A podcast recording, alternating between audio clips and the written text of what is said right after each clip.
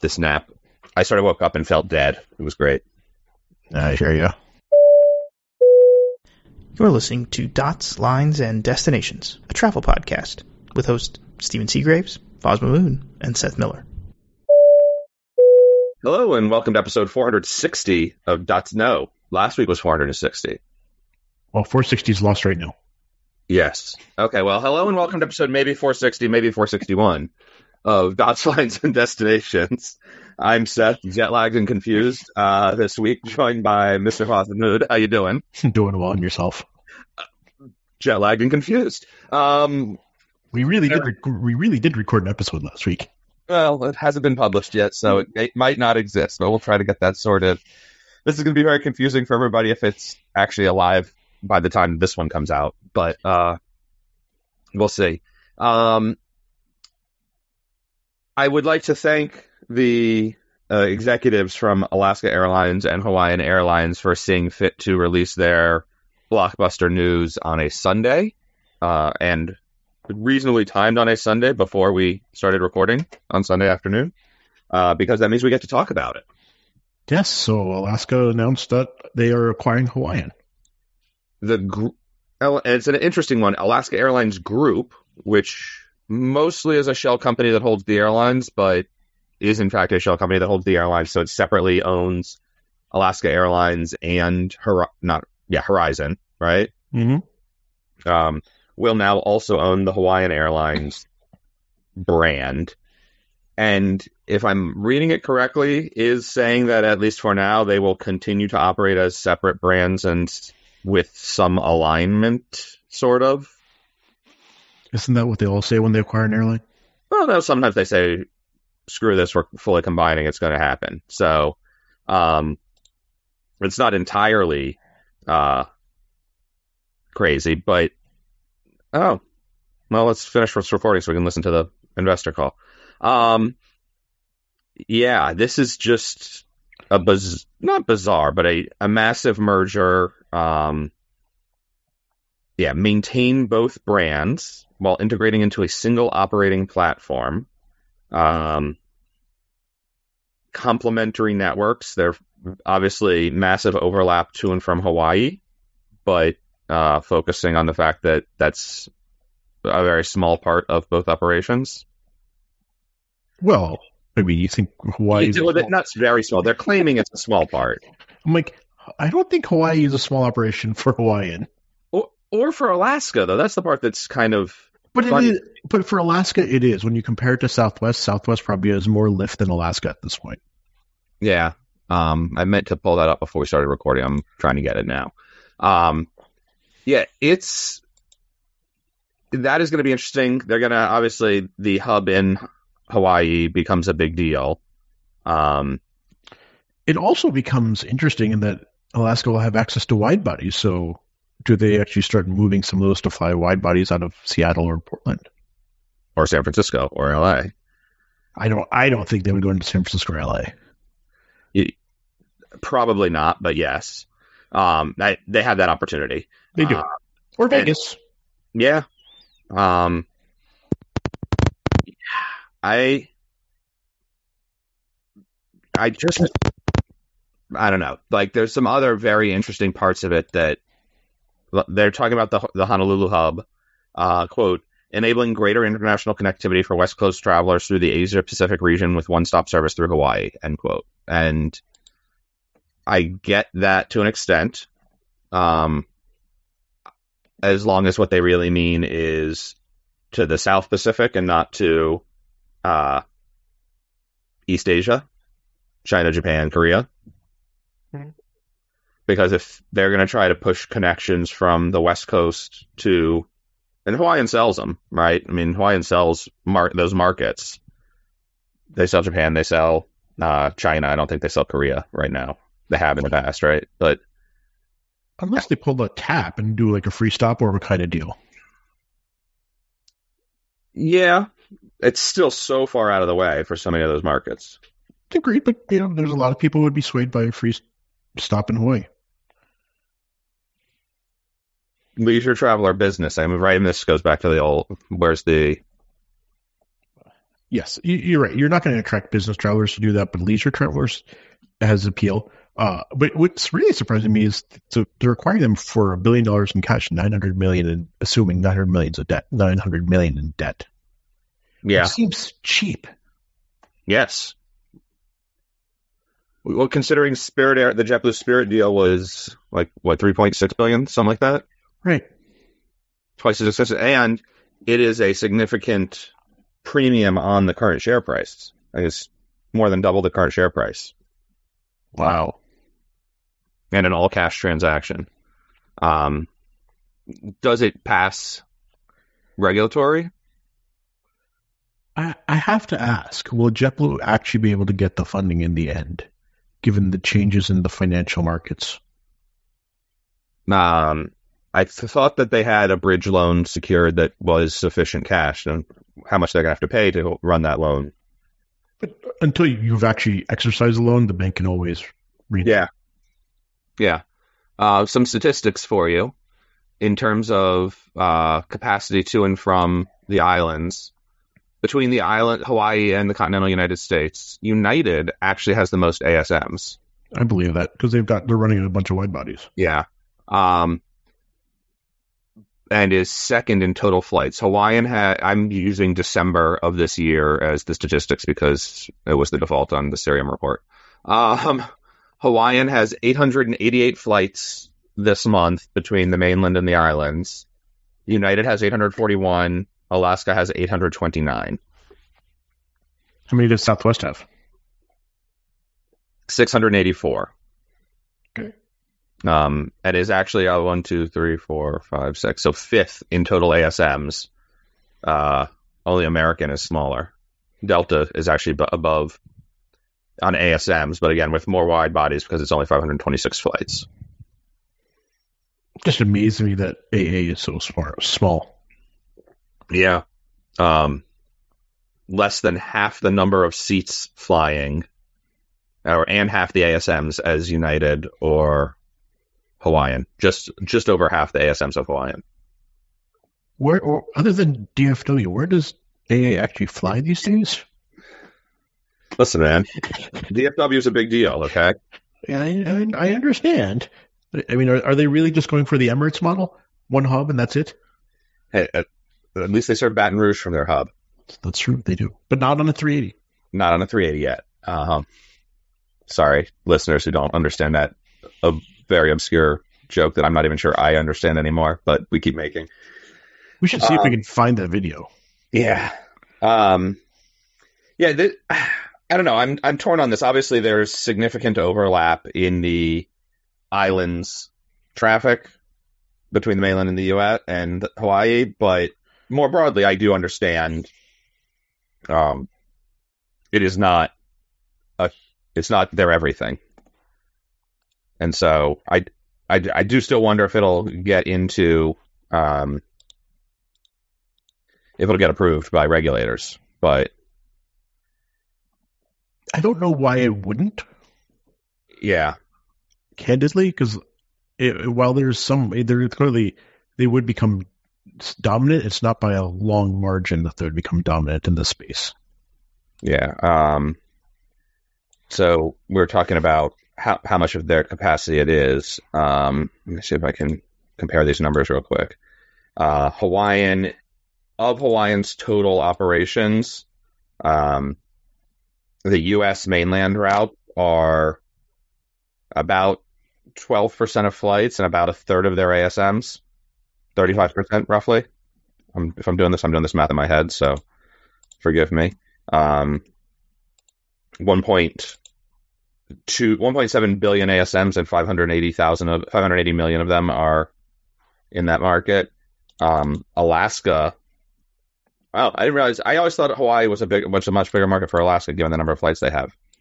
Uh, it's only it's just under four million ASMs this month out of just under six billion total.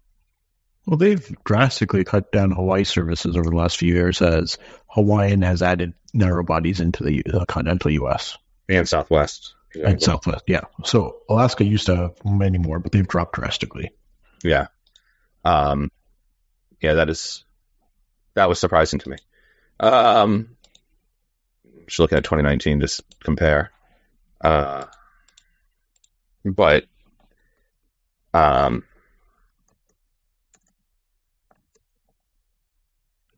sorry, I'm trying to pull up Okay. comparison on that. Uh, yeah, they're down 20% from 2019, uh, down 8% on ASMs from 2019 into Alaska. Yeah. To Yeah. Hawaii. Yeah. I- yeah. I believe that. Um, and yeah, okay. So it is a relatively small part of the Alaska network. I, I am still, I, I would argue if the JetBlue Spirit deal goes through, this has to, um, just based on the same competitive concerns, uh, whether it allows the, uh, but if it doesn't, if that doesn't go through, this one may be similarly pressured. Um, also probably depends a little bit on how long it takes to get that to happen and who's running the government at the end of next year. No.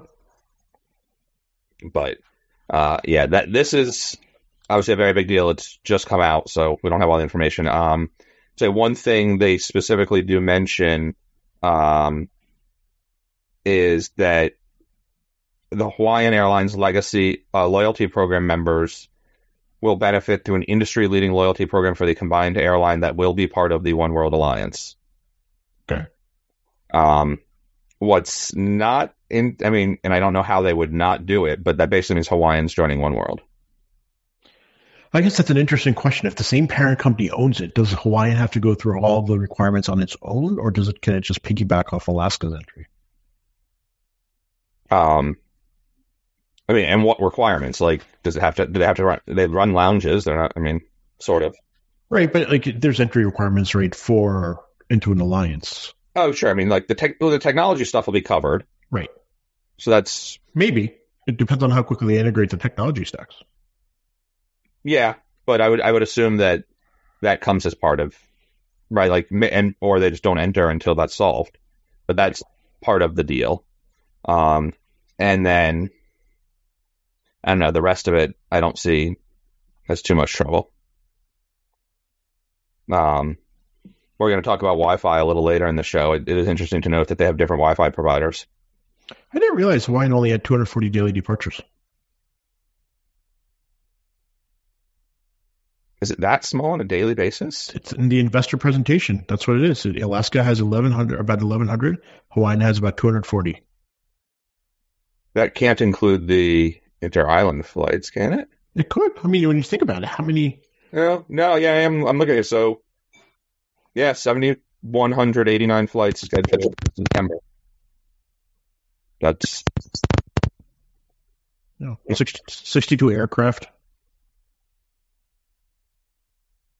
Yeah. Okay, well, cool. Um, I, I personally think this is this will be an easier approval than JetBlue Spirit, even if they don't get their blessing. This is not a big acquisition. As I look at the numbers, yeah, I don't know. I, I still wonder about the. I mean, even if it's with the with the overlap, I just still wonder. Yeah. You just never know, right? People, Yeah. The people who approve these things do it in their own head and different approach it with a different methodology. Yeah. Estimated close in 12 to 18 months. Uh, I also really, the two brands thing is an interesting choice. Do you make Hawaiian the long haul operator plus Inter Island and Alaska the. I mean, that's sort of what it already is, but due to that, if they wanted to bring long haul out of Seattle and Portland, does, does that get run by Hawaiian? This is what I would. This is what my guess is. They're going to come up with a new name for the merged entity, so that it's not not two such localized names. But that's not keeping the local or keeping the independent brands. It it for the moment it is. At the time of closing, it is. As a longer term, you think that'll change? Yeah. Longer term, I think they will merge into a new brand, which is. I mean, it goes like when you think back to like I remember talking to someone at Continental. Right, the reason they kept the United name was because it had better global recognition. Mm-hmm. and you know that's the challenge and hawaiian would have better uh recognition in Asia than Alaska, clearly, because they don't even fly there. Uh, but they both are very localized names. Yeah. And I think if the, the intent, and you know, my guess is that part of the logic behind the acquisition is to get access to wide bodies. Well, so that would imply that they want to have a broader uh, portfolio, and they would need a name that's more reflective and attractive to people who would understand that they don't just fly to Alaska or Hawaii. Yeah. Fair. Um, only 11 million, only 11 million combined active loyalty members, and they're being very generous with active as any activity within the tr- past 24 months. No, that's not a lot at all. And presumably, while they're saying it's the com- you know starts with nine and 2.2, and the combined is 11.2. There's got to be some overlap there. So I like I find it interesting that for Alaska they only claim their hubs are Seattle, Portland, and Anchorage. Not L.A., San Francisco, and San Diego. Nope. Interesting. what is that a new? Is that new? It's in the investor presentation that I'm looking at. Yeah. Um. just wonder what I. I guess you'd have to go back and look at some slightly older press releases and see uh, if they meant what they actually list as their uh, plans. I mean, San Francisco has been listed as a hub in the past. They have served, I think, over 100 destinations from there. So I don't know how you wouldn't consider that a hub. Yeah. Um, I'm just I'm just pulling up a random press release to read the about chunk. Mm-hmm. Um, Interesting. They don't have it where it should be, but I can find it easily. Um, oh well. Uh, never mind. Uh, yeah. Anyway, obviously, lots developing here. Um, and we'll figure out what actually is happening soon. Uh, I'm mad that their PDF doesn't allow you to highlight text and uses the default link color mm. for non-linked. Um, actually, before we uh, leave this, uh, 717 fleet has nearly half its cycle time remaining and could eventually be replaced by 737s. Cool. Do, do either of those statistics sound reasonable to you? I mean, I'm surprised the 717 fleet has that much life in it. Yeah. Particularly given the salt air. Yeah. Because I'm thinking back to the old Aloha Airlines incident. Uh, where the roof fell off, uh, flew off because of the uh, all the corrosion. Yeah. Um, it's interesting that, I mean, obviously it's a. There's Wait. no. I don't believe that. Yeah. Because right. I'm looking at the dates of delivery, 2001. So and those are high high cycle right. routes. So they're thinking they can get 44 years out of the 717s. Nearly half, so maybe 40. I don't know. It, that that's that would be a big surprise to me. I also it's surprising to think that 737s would be the right replacement there given their size. Well, yes and no. They'd be able to carry more cargo. Sure. Um, is inter-island cargo that big a market for them? Yeah, because a lot of stuff comes out of Honolulu, right? Honolulu. Sure. I was thinking like how much of it needs that little additional capacity that doesn't get covered by the high volume of those frequencies of those flights, but fair. But the the volume for like I was in Hawaii a few weeks ago. The volume doesn't seem as high as it once was for the inter island stuff. Yeah, okay. and I, and I think with Southwest coming in, they've drastically reduced the number of frequencies they're running. Yeah, um, which is fine. But that might be how they like that's how they rationalize the 737, right? They've drastically reduced the frequency, so they're upgauging to uh, fewer frequencies, and then they can also do more cargo. Yeah, that's fair. Um, and but yeah, that it's interesting to see 737 being talked about as a replacement there. I don't think previously it was one of the options? The only other option would be a 220, right? Or any 90, but yeah. Yeah, but I mean, Alaska is very committed to Boeing for the most part. So right. I'd also be interested to see how long the Airbus fleet lasts.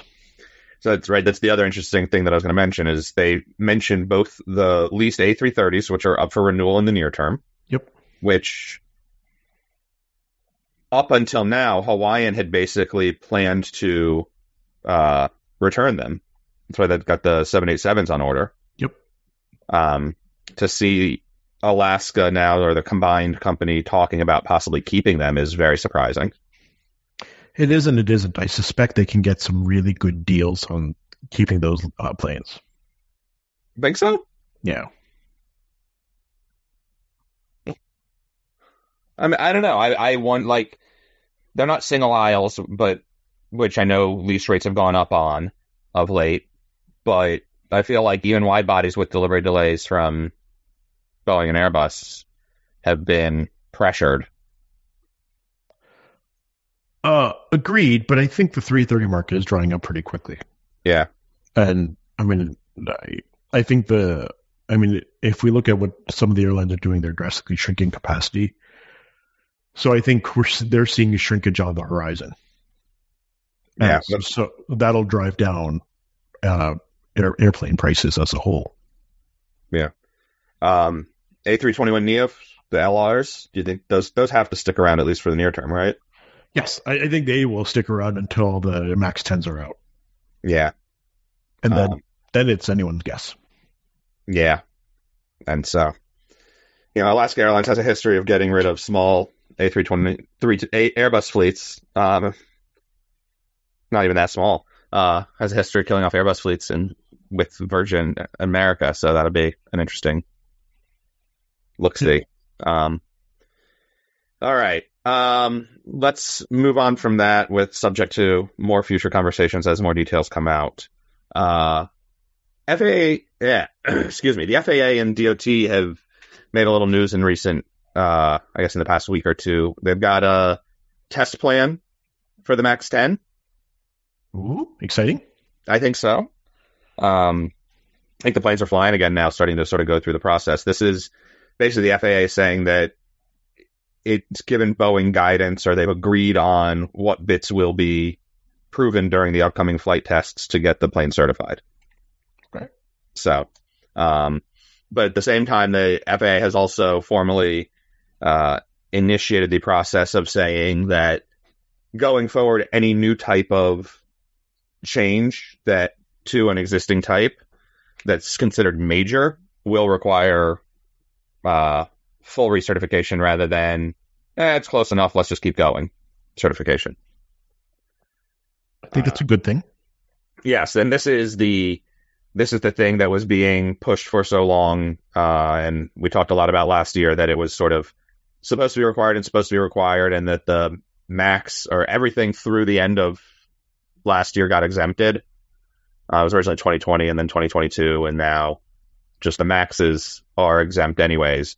But going forward, uh, no exemptions for that. So, uh, if Boeing wants to make a Max Plus, they're going to have to Super Max. Uh, maybe we shouldn't name airplanes after prisons. Uh, they will have to get a new certification. You went to a better spot than I did, so I'll let you have it. Not sure I want to know now. Um, and separately also announced that the they're going to push for 25 hour recording on cockpit voice recorders. Up, up from the current two hours. I like that. I like that, but I guess, and that would have been good because it would have like given us insight into what happened to the AA plane that did a runway incursion.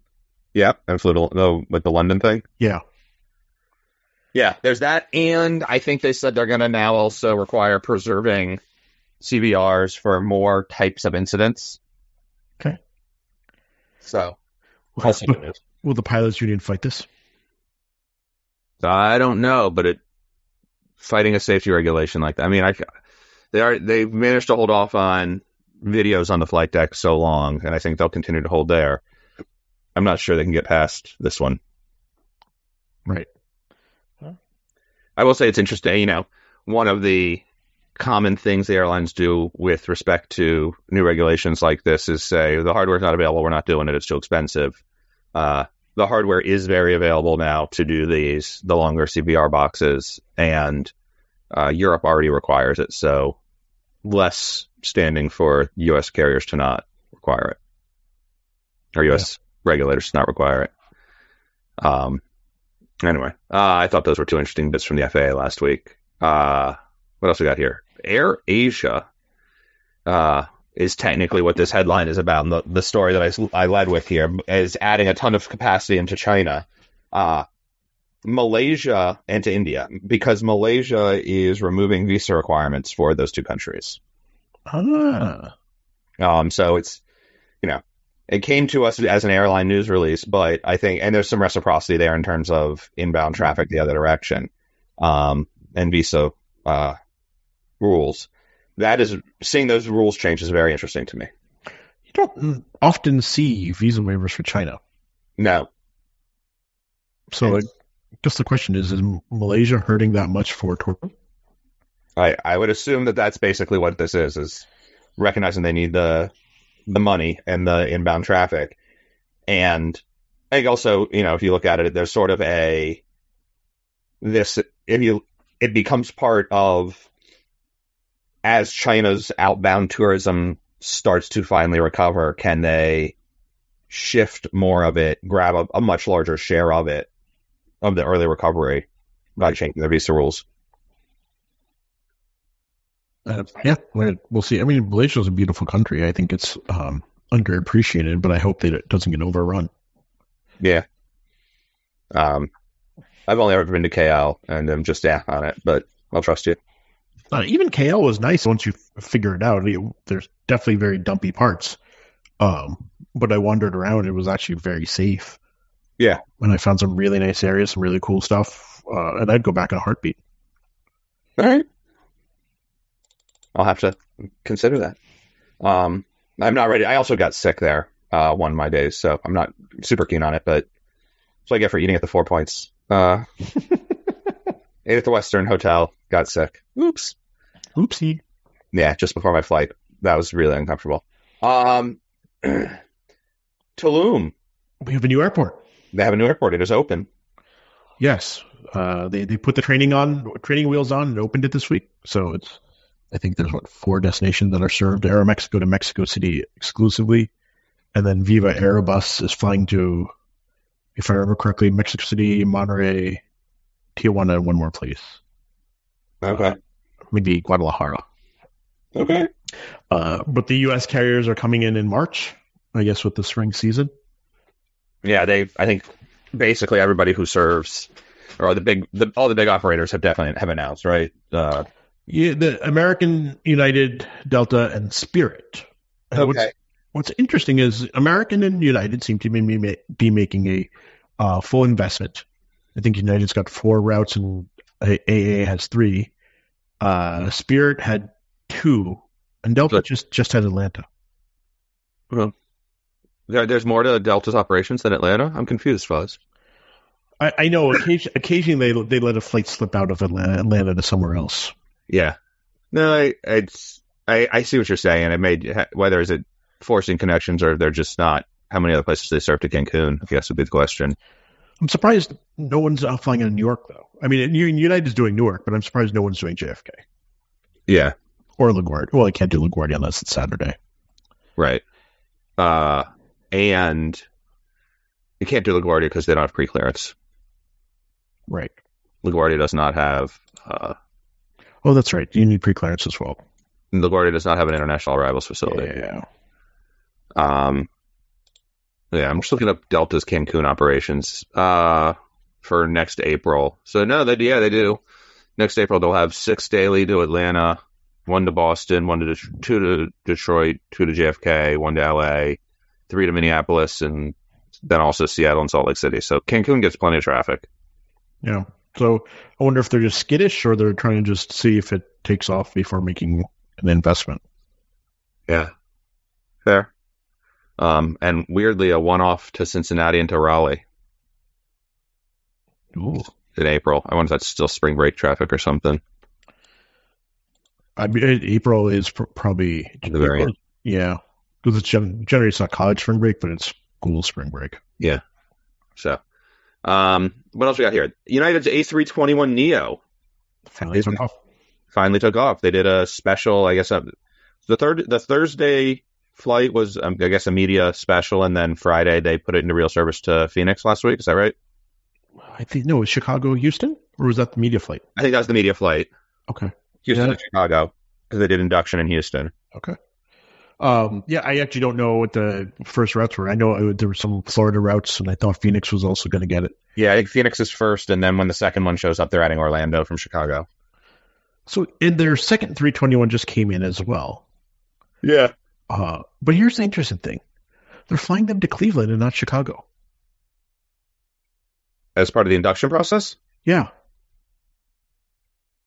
Okay. I mean, they still do have some tech ops in Cleveland, right? they do. But both the first one and the second one, they they both went to Cleveland first, Yeah. which And is I know, I know the first one went to Houston after that for a lot of the work. right. But but they come from. I think that they're doing. Uh, they're going from Hamburg to Keflavik and then Keflavik to Cleveland. Okay.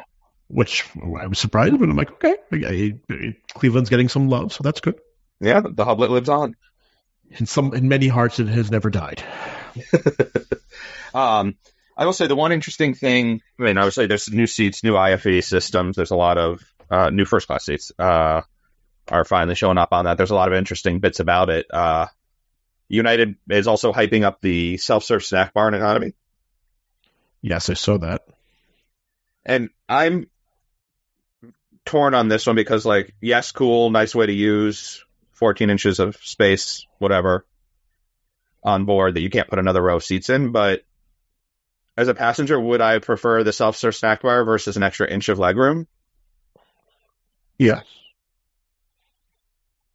I would agree. Yeah. I would say yes. You want the snack bar? Or you want the inch of legroom?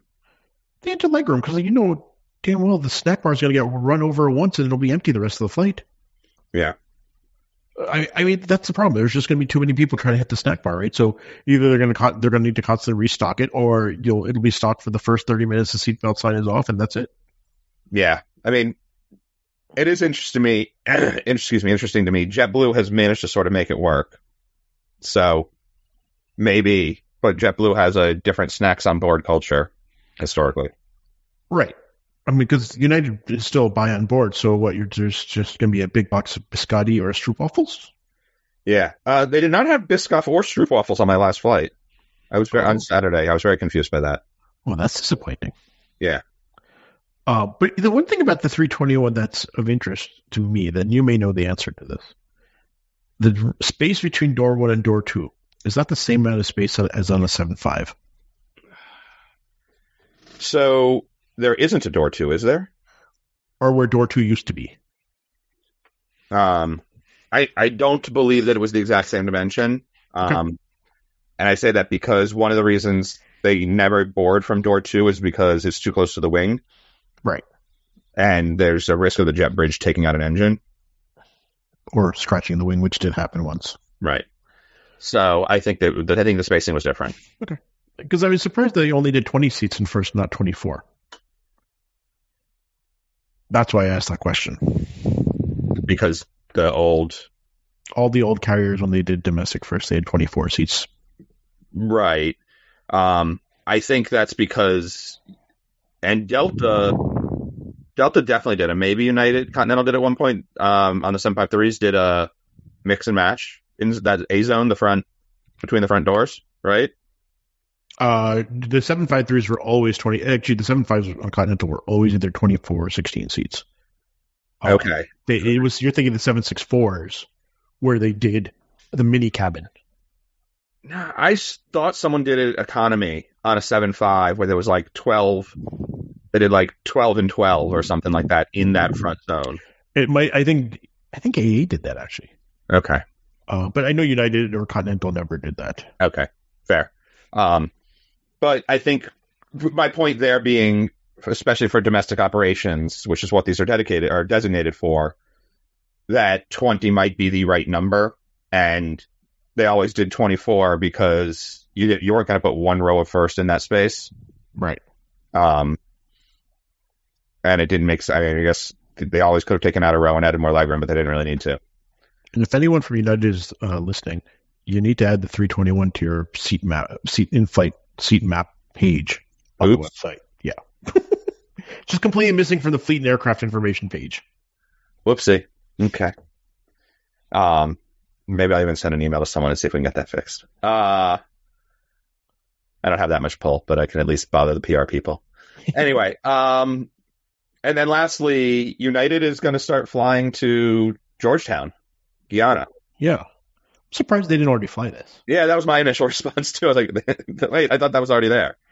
Um, so it is, uh, I would mark, you know, call that a strong oil and gas market.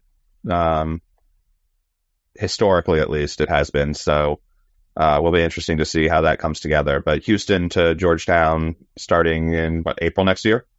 I believe it is April. Um, yeah, that's going to be an interesting one. That's great. You know, as they with all those uh, press releases they keep issuing for Houston, got to keep adding service now. Yeah. Foz is, is riffing on something I was complaining about before we started recording. They the expansion for the Houston airport terminal that I think we talked about two weeks ago. I think I talked about with Steven. Like I've gotten now three different releases over the last couple weeks. Each one's basically saying the same thing. I haven't figured out, I haven't bothered to read them closely enough to figure out what's different, but like we already knew that. Thank you. Just in case you didn't, we're going to remind you again. Yeah. Appreciate it. Um, anything else you want to talk about before we close this out? No, I'm pretty good at this point. Alrighty. Um, well, Patreon subscribers, stick around. Uh, we got some more conversation about uh, joint ventures and aircraft reconfigurations and some new air, a new airport in Greenland. Uh, and if you're not a Patreon subscriber, you can join us there by clicking on the links that we clearly have somewhere available, I guess, um, that lets you do that, uh, and support us that way. Otherwise, uh, we will catch you next time. Happy travels. Take care.